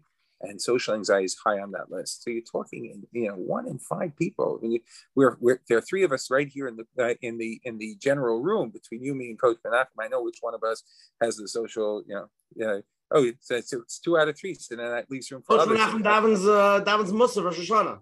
Oh, so okay, so it's two out of three. That's probably why we got the rest of the space. But but when push comes to shove, it- it's so common for people to have the situation. So to be able to turn around and, and say to ourselves, okay, I'm not going to avoid, I'm going to approach. We're going to get so far. Okay, Dr. Schwartz, I want I want to get into it with you a little bit. Do you think a lot of times when you go to shoot, you shoot this guys in the back and the kiddish clubs and the guys hanging and laughing, especially very shockingly, usually mostly during Kriya Satira, right? A maftir. Do you feel or do you think that's the way they're trying to avoid it by doing all these uh, boxes and mechanisms? And They always go to the bathroom at that specific time. What is that all about? Different people, different things, but I, I won't put a full number, but I'll tell it to you this way. There are plenty of people are doing it for that. I know a guy in Eretz Yisrael right now that that buys, you know, they sell each of the Elias, right? And each minyan, he's he buys every minyan he goes to. He buys up all the Elias. He's a cool younger man. He's not making a million, right? And he, but he's so afraid of getting an Aliyah that he goes in and he figures it's 10, it's worth the 10 shekels. Right? Most days, what do you pay? 10 shekalim, right? Not a big deal. So he says he got to the point where wherever he goes, there's an Erlim that knows they'll bid him up. And so now he said it, he realized he had a problem and it was costing him 50, 60 shekalim a day. And he had to go tell his wife why, you know, why he's missing 50, 60 shekel uh, uh, because he went to Minyan and he bought everyone kibudim. She says, slow down on being mechabed everybody else. How about being mechabed us a little bit with a little couple of extra dollars for a loaf of bread, for, for a little bit extra milk for the kindlech or whatever. So he realized he had to he had to really approach the problem and deal with it. So again, there are people they run out, they disappear. I've seen guys who are kohanim who never ever were around for the kohen aliyah, but they're always backed by Levi. Right? It does happen. It's not worth it. Okay, now let's get into Lamaisa. Lamaisa, right? We're all here. Okay, I know I suffer from public speaking and diving for So what do you do with this condition? How can I treat it? Is there a medication that will relieve this? Is there a shot, not a vaccine, to kill the anxiety and then let it go? Another part two of that, I would like to drink, but the issue is I lose control of my clarity and my words. So it's like a two-part question. Is there just like a little button or a little like vaccine we could take that would just resolve this issue? And B, I don't care. I'm fine. I'll medicate myself and I'll drink myself. The problem I have when I do that is I lose my clarity of mind. So how could I daven when I'm so that's the question. Right. So I, I I think a lot of the anxiety that that that's actually the worst thing to do. So the guy who gets up to speak or the person who drinks in those situations, the girl gets you know high high on her before she goes on a date. She has a little bit you know something to what she thinks is settling her nerves. So actually, she doesn't realize he doesn't realize whoever it is that's drinking. Right. It So I actually. gotta take my Xanax. You know, I gotta before that date, gotta take a Xanax. so before the Xanax, I'll get to the Xanax second. But the but alcohol by definition has it has been shown to actually increase anxiety for the very reason you pointed out, right? So I really think that you got to be a little bit more wise in your decision how you're going to try to prove. But let's go back to the meds, right? When the person says to himself, "Can I pop a pill?" There are anti-anxiety medications, but all that does is lower some of the anxiety. It doesn't take away the problem, right? It doesn't. I, I heard a great mashal when I was in training from a guy who said said you want to know what it's like it's like a guy who you give him you give him a, a, a, a, a, a responsibility to run from Lakewood to Howell, right? From the wrong end of Lakewood to Howell, right? It's a sizable run. And you say, oh, but by the way, before you leave, here's a backpack that we're strapping to your body that's going to have 50 pounds dead weight in it. So the guy starts moving. Says, There's no way he's making it. He just says, like, it's not even worth it. He's struggling, like, he barely walks a block he walks to, uh, to the end of the block and then i show up in a car and i snip off the backpack and then he goes running he he still has to run to howell it's still a very serious run but he feels all of a sudden like he can do it if you don't if you take if all you do is take off the backpack you still haven't gotten to howell yet and i think that that's the same thing when it comes to medication medication alone doesn't work what you got to do is is go ahead and approach it and you can do it Amazing, amazing, amazing. Let's go to the next live question, okay? It's a good question. I'll- Hold on one second. Okay, here we go. Unmute, please. Awesome. Wait three seconds.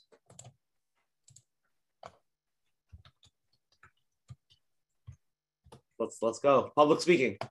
You unmute, please. Just wait one second. Okay, you're on. Uh, I'd rather not ask my questions. You might ask them for me. Okay, okay, I'll ask it for you. No problem. Let me read it. Well. Okay, an anxiety question. I am terrified as an old as an older single with significant health conditions that I might live to, that I might live to an old age all alone with no money to care for myself. The anxiety is terrifying, and sometimes I feel desperate, need to escape this possible scenario. I don't want to ask live, so I'm going to ask it for you. It's an anxiety of that I'm going to live such a lonely life with nobody to take care of me. Okay, so it's a great it's a great question, and I hope that it doesn't turn out to be a reality. All right, and it's my bracha to you, and I think uh, Roshi, we can join together that that it shouldn't be a reality. But I think you're very brave and courageous that you you, you put the question out there, and I think that that you, that's a very critical first step. Because here's my question: You get that thought in your head, and now let's ask the nine words. What do you want to do about it now? Right.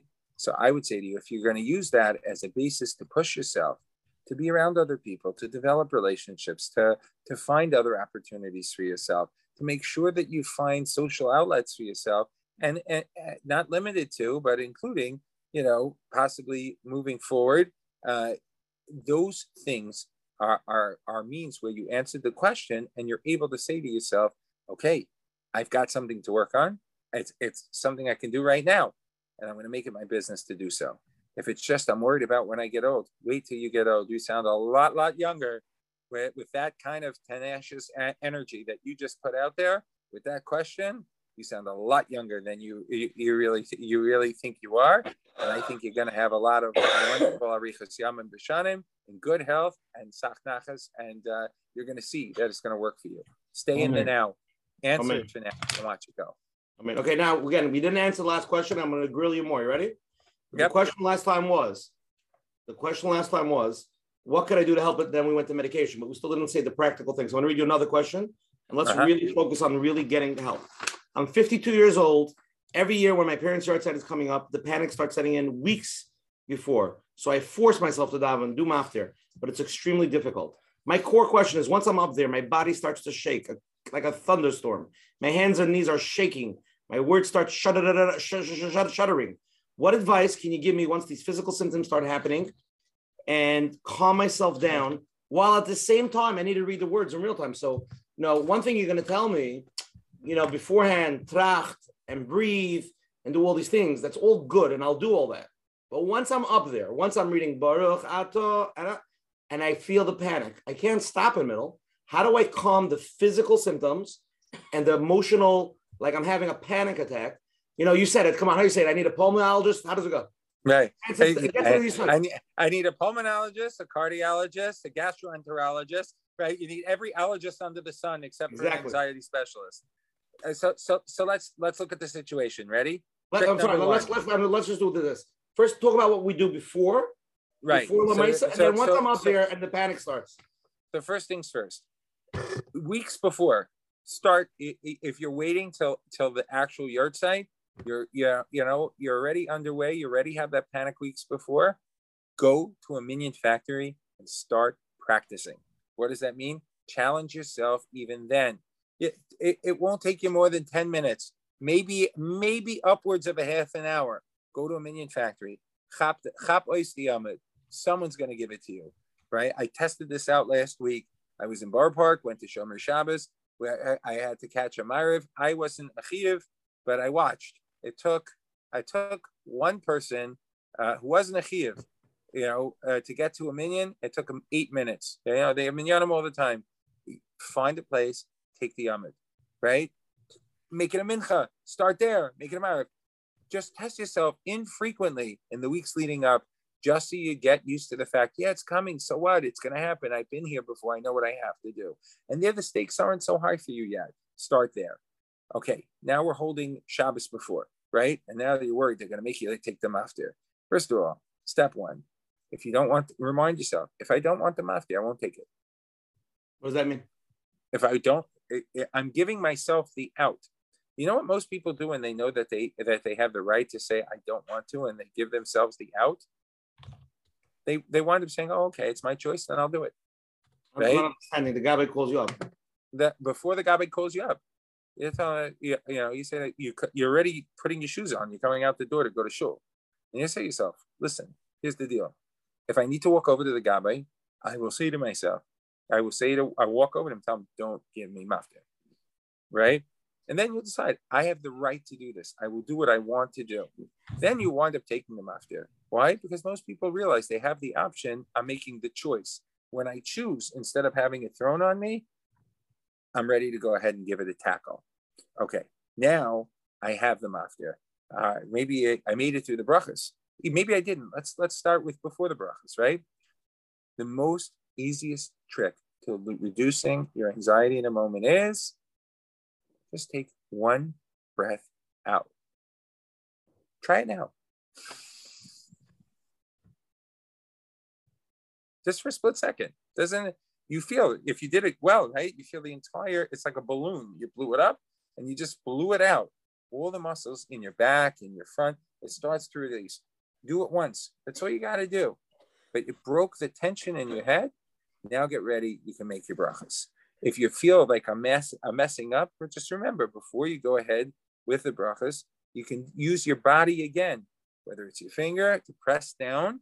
To just it's called grounding. I press down with my finger like this, or I, another guy t- taught me a trick. Press down on your toes, right? Press down. Try right now. You right? You feel it on your. I press down on my toes. I feel a pressure right now while I'm making the brachas. What am I doing? I'm giving my brain a second message. I, I'm here, right here, right now. So I keep saying brachas, but I feel that I feel what I'm doing right here, right now. I also remind myself, look, if I messed up, I messed up. Each bracha is a brand new bracha, and it's a brand new start. And by the way, slur a word. Slur one word on purpose. Why? Because once you do it, no problems anymore. I wasn't so clear on that one word. And the same thing happens in davening. If you need to, slur the word. Now I got another one for you. I'll take it one step further, if I may. So now I just I finished the haftarah. I, am ready to collapse back in my chair, and the guy the, and the gabbai goes to me as Musaf, right? Right, it happens, right? I went to Florida once. I, I, don't know if I'm supposed to say, say that. I forgot that. Yeah, I went to Florida once. We we're, we away for Shabbos when I first got married. We all got we wind up in this uh, this place, right? There were ten Jews in the entire place, and um, it, and um, they, we get through Kabbalas Shabbos, and the guy who owns the place looks at us and he goes, "Okay, the way things work around here is everyone pitches in, so uh, everyone's gonna have to do an Aliyah or, or an Amud or this." So it gets all quiet. Not one of us said a word, right? Nothing. He goes, "Who's laning Rishon?" Nothing. Nothing. But Rishon of every Sedra I know. So finally, after a couple minutes, I figured, okay, I'll at least take Rishon because that I don't have to practice so much. Let everyone else fight over the rest of the Sedra. So I said, fine, I'll do Rishon. So the guy hands me a ticket and he says to me, he who knows how to read Rishon can learn the rest of the Sedra. so I said, fine, okay. I press out, the, I press out the, the Sedra. Right then, it, then at the end of of the Kriyas Torah, which I whatever I did to it, I have no idea. Right, it, it sounded somewhat something similar to what the Shel Olam meant. Right, guy looks at me and he goes, whoever, he who lanes the laning, lanes the maftir, right? And lane after.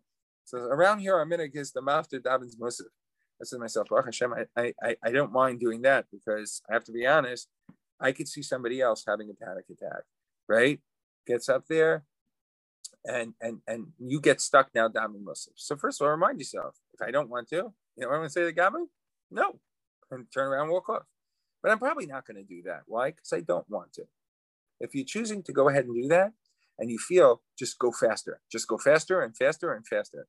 I tell I, I tell this to the kids in our shul. We, by us, they they like to learn the bar mitzvah sedra. I teach them. I ask them two questions in advance. First thing I say to them is, if you think that you're going too fast, what should you do? So everyone gets that one right. You slow down. And what if you think you're going too slow? You know, what do you do? Go slower. So, that's you you you're like the third person in 20 years who's gotten that question right, right? The answer is you still go slower. Why? Because if you're asking the shiloh to begin with in your head, if the question of should I go fast or slow or whatever, You you take control, slow down. Just dafka do it. Take some control over something, and you'll discover that you're you are now feeling a little bit more in control and it's helping you. Okay, amazing. Okay, I want to jump into this question. It's a very interesting question. Somebody sent in, I was read to a great boy. Everything seems really great. I found out that he's extremely shy, speaking in public and on dates. Is there something that should stare from a shidduch? Is it a chronic issue? It's a great question. Unless the shidduch is going, eh, eh, unless he wants to be a permanent TED Talk speaker, or he wants to be on the show every single week, then I don't think it should stare the shidduch at all, right? I, I, it's a it's a question. You know, you said you found out is it chronic? How could it be chronic? Um, if you're still dating him and you he manages to talk to you on a date, let it be. Work through. You're discovering as time goes on you like him. So I wouldn't I wouldn't turn around and share the. Quite the opposite. I've seen the cases come up. I've had the shilas from parents. Oh, he's a great guy, but I heard you traded him 10 years ago. Yeah, I, I often stop and say, Really? You're calling me because he was honest with you and he told you 10 years ago he had uh, some nerves about davening for the Amud? Says, Yeah. I said, So what are you worried about? Oh, we, we, we're afraid it'll pass through to the Kinderlach. I said, The one person I can tell you it's not going to pass through to is going to be your kids, this guy's kids, because this guy knows what to do about a situation and he's going to be able to fly uh, to fly with it.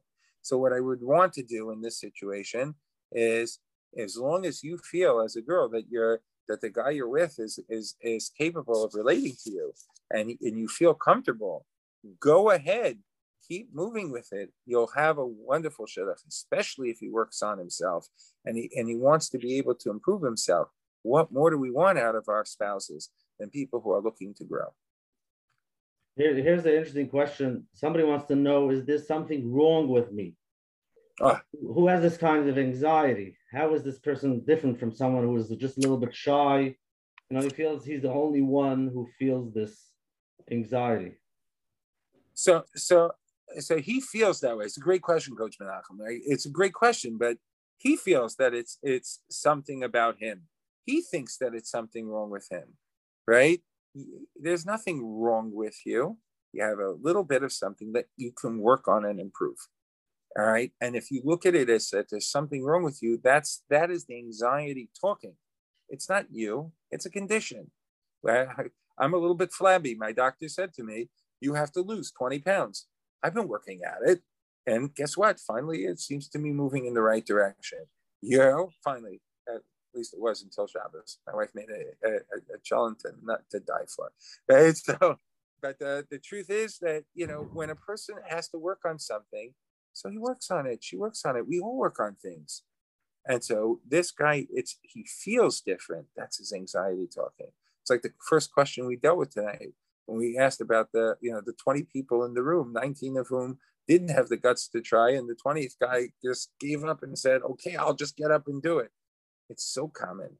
And he's it's not that there's something wrong with him but why should he bother to avoid it? Let him pick himself up and do something about it. He will feel stronger in life. He will feel look at me. This was something i had a challenge with. This was my nisayan and i con- and i conquered it and i worked through it and I'm proud of myself for getting there. The, the people that speak in public have still have anxiety, or it's gone. So, so, so do they have anxiety thoughts? I, I'm just trying to figure out those people who speak in public. I know, I know myself. I can see the difference between week number one on the show and now two years later. But I still feel something. So I, I once showed somebody that I still do the same thing before I speak in shul every Shabbos. I've been in the same shul for 18 years, right? And every Shabbos I do the same thing. I before I get up to to to, to, to darshan, I touch the Aron Kodesh. So my wife said, "Oh, you know, you ever noticed you did that? You didn't do it in the last shul. Why do you do it here?"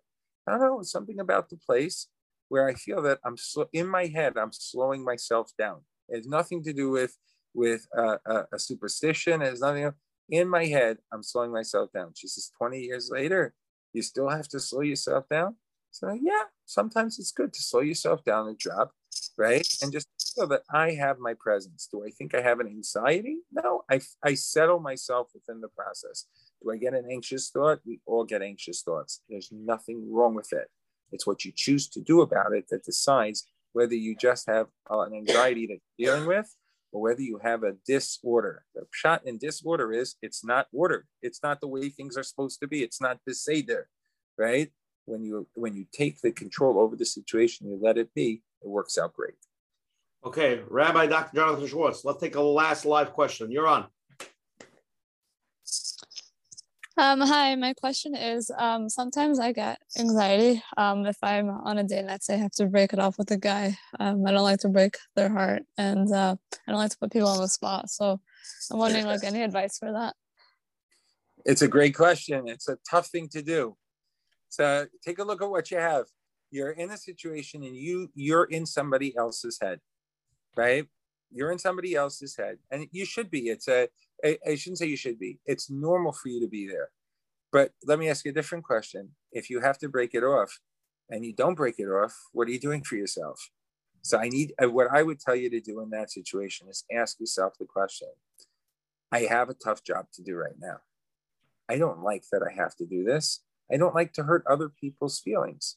But here's what I have to do. Why? Because it's what I want to do. Not because I want to hurt the other person, I want this person to find the person he wants, and I want to find the person that I want. That's my bashert. And so it's hard. I'm going to take a deep breath and I'm going to actually say that, listen, with all due respect, you're a great guy, but uh, I don't think this is going to work between us. I think you're looking for somebody different than me. And so I really want to wish you all the mazel bracha b'hatzlacha. And you'll see it works. And you'll come out confident.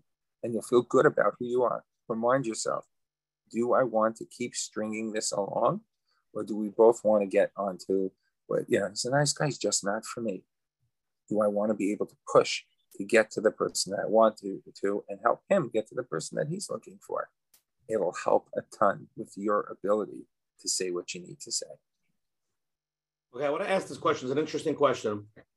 A few different people, a few different people asked in different versions, but basically they had a trauma whether they when they were bachur they davened or they went on a date and they got into a terrible car accident, something happened embarrassing, or one guy was dying for the amud and he middle uh, shots he ran out. One guy public speaking, his whole speech got flumbled.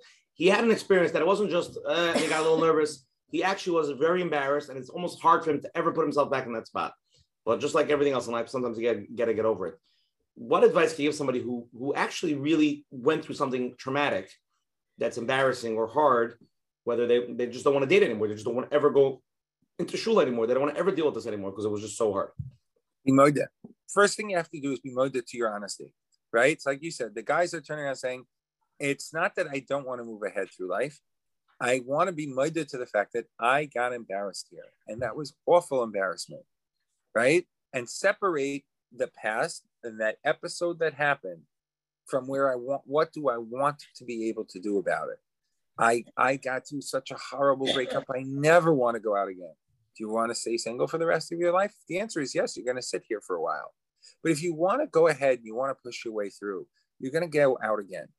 And you're going to go ahead. You may want to work it out with somebody. You may want to talk to a therapist. You may want to talk to a friend. You may want to get some adracha from somebody. And those are all great things. But then you want to set a plan and get up and do it again. And I would say to go ahead and find a level and set up a good system to start slowly testing yourself to build back up again. And don't be afraid of the other thoughts that are kind of come up in your head.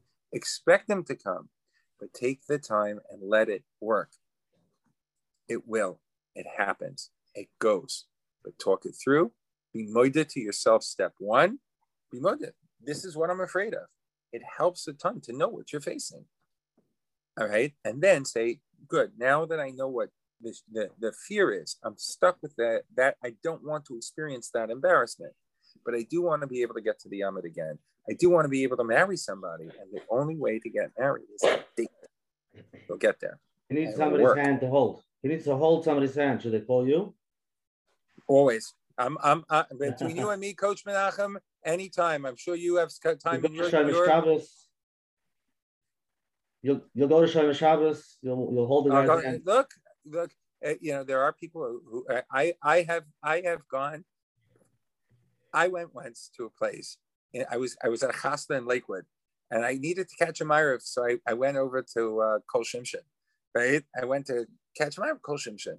I've always wanted to go for whatever reason. I hadn't been there. I walk into a place in Kol Shimshin, right, and the downstairs right side to catch a ma'ariv minyan, right? I'm standing quietly in the back. I'm trying hard not to be seen because not because I was afraid, but who knows? You know, I, I've seen a lot of people in Lakewood, right? So I go in. Three guys start arguing that they wanted to have the Bid Dafka. I looked up.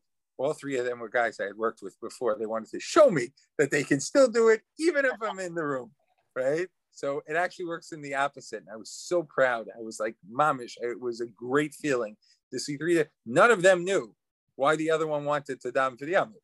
Right? But I knew all three of them had seen me. They wanted me to know that they're not scared. And so, yeah, but I, I told people, I say, you know, yes, I would come if that's if that's what they needed. Yes, and so would other people. Okay, beautiful. Let's go to closing, and let's wrap this up. I thought tonight was very, very great. Thank you, Rabbi Dr. Jonathan Berman for co- Schwartz. Berman. I just no, no, you did it. You Exactly. did it. You made the Correct. mistake. That's You're still, you're still alive. Yeah.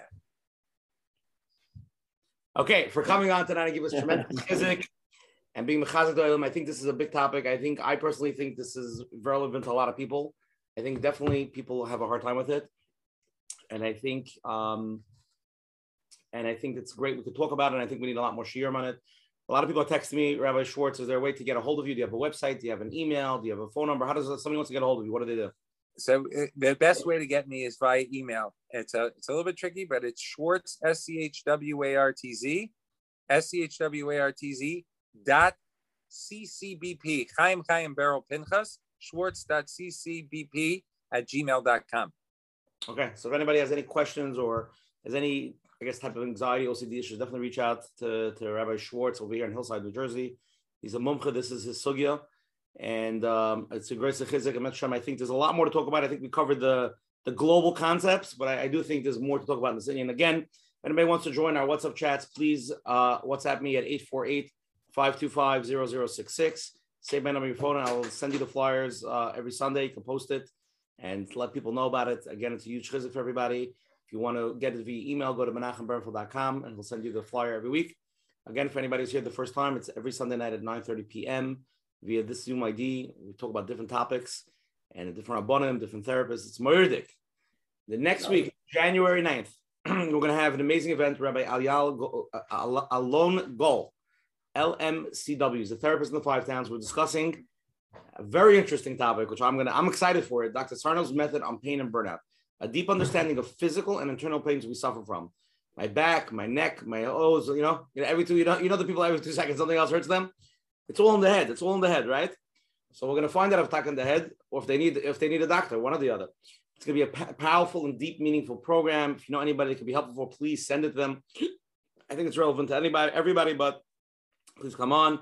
Tonight's shiur is recorded. It's going to be Mitzvah on tomorrow on MenachemBernfeld.com's website. If anybody has any questions, please email Coach Menachem at gmail.com.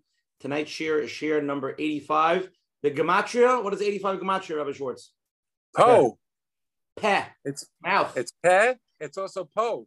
So Mhm. it's here and now. Use your mouth here and now. Present. Very Exactly. good.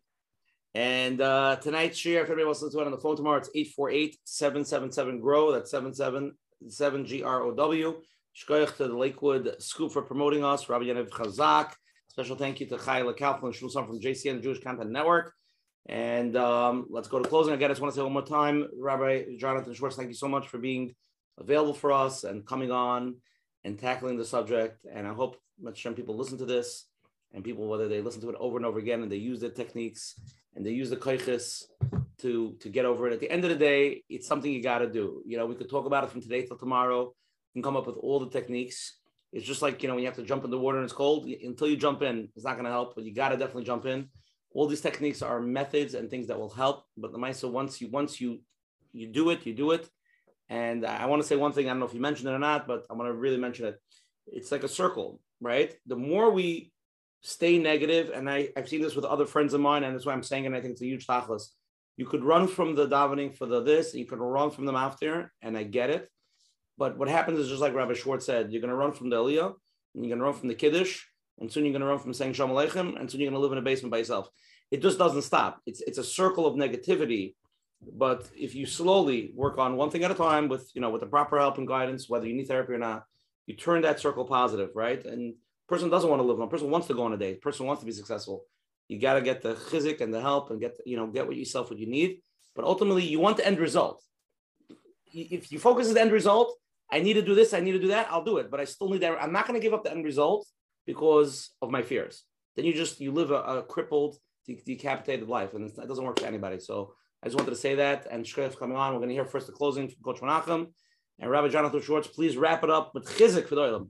Coach Menachem. Rabbi, Rabbi Schwartz, Shkoyach, and uh, I think it was a big talus. I just want to mention that what we discussed tonight, I, the way I see it, is number one is not to push away the anxiety. Don't try to get rid of the anxiety. You feel it, like you said, you put it in a box where you say, "I do feel anxiety," and what can what can I do about it now, or what what could I think about something else to think about it? Then avoidance. We think it's avoidance, but really it stays there and it plays a game. You, you don't realize where it plays the game, but it's not really avoidance. There is a book out there that's called um, Feel the Fear and Do It Anyways. So that's the concept. Feel the fear, yes, yes, uh, anxious, and do it anyways. Like I mentioned in the beginning, because that feeling of doing it afterwards, you're never going to feel it if you don't do it. And sometimes you only feel that good feeling after three times. And if you stop after two, you're stopping short. Why, why don't you continue? And yet then you start feeling I can do it. After a few times, you'll see you can do it. A good idea, like you mentioned something similar, is if you have a good friend and you decide to make yourself a challenge, a small thing, and you're gonna do it. And he says, No, you can't. You know, I could. You back and forth. You know what? I'll show you. And you have that, okay, I'm just gonna do it. And you actually go and you show your friend, you see I did it? Sometimes it's easier to, to, to have a challenge with somebody else because if you make your own challenge, nobody knows about it. So you just, you know, you skip it. So thank you very much for being with us tonight. And Mr. Hashem, with this, we should we should be able to uh, start living a little bit out of our comfort zone to start feeling alive. Thank you very much. I want to take the I, I want to take the opportunity to thank both of you. I think this show is incredible. What you guys tackle and what you bring to the whole island out here from uh, is just absolutely gewaldic. So thank you for letting me be a part of it. And I, I started with Yirmiyahu. I'm going to close, but very short. Yirmiyahu turns around and tells the Jewish people, Al tira mipneim ki itcha ani lecha num Hashem. Don't have any fear in front of uh, in front of anybody that uh, I'm going to send you to speak in front of. Why? Anyone who comes to mess you up, any anxieties that come in your face, the Metzudas says says to you, you know, in explaining the pasuk, he says, Ki chani, Hakadosh Baruch Hu's with us. You're going to be with us. You're going to go ahead. You're going to open your mouth. Remember, you're focused on your mission. When we go, we're going to be successful. Keep it in mind. The Abish is with you. We're going to go ahead. We can accomplish anything. Thank you guys very much. Thank you, Rabbi Dr. Jonathan Schwartz. It was Murder tonight. We'll see everybody next Sunday with Dr. Sarno here. We're going to fix all your back problems and you're going to be good to go. Good night, everybody. Good night. Shkoyach. Hi, it's Coach Menachem here. If you enjoyed, please consider supporting us with a small monthly monthly donation to help sustain the future episodes. And it will be greatly appreciated. Thank you in advance.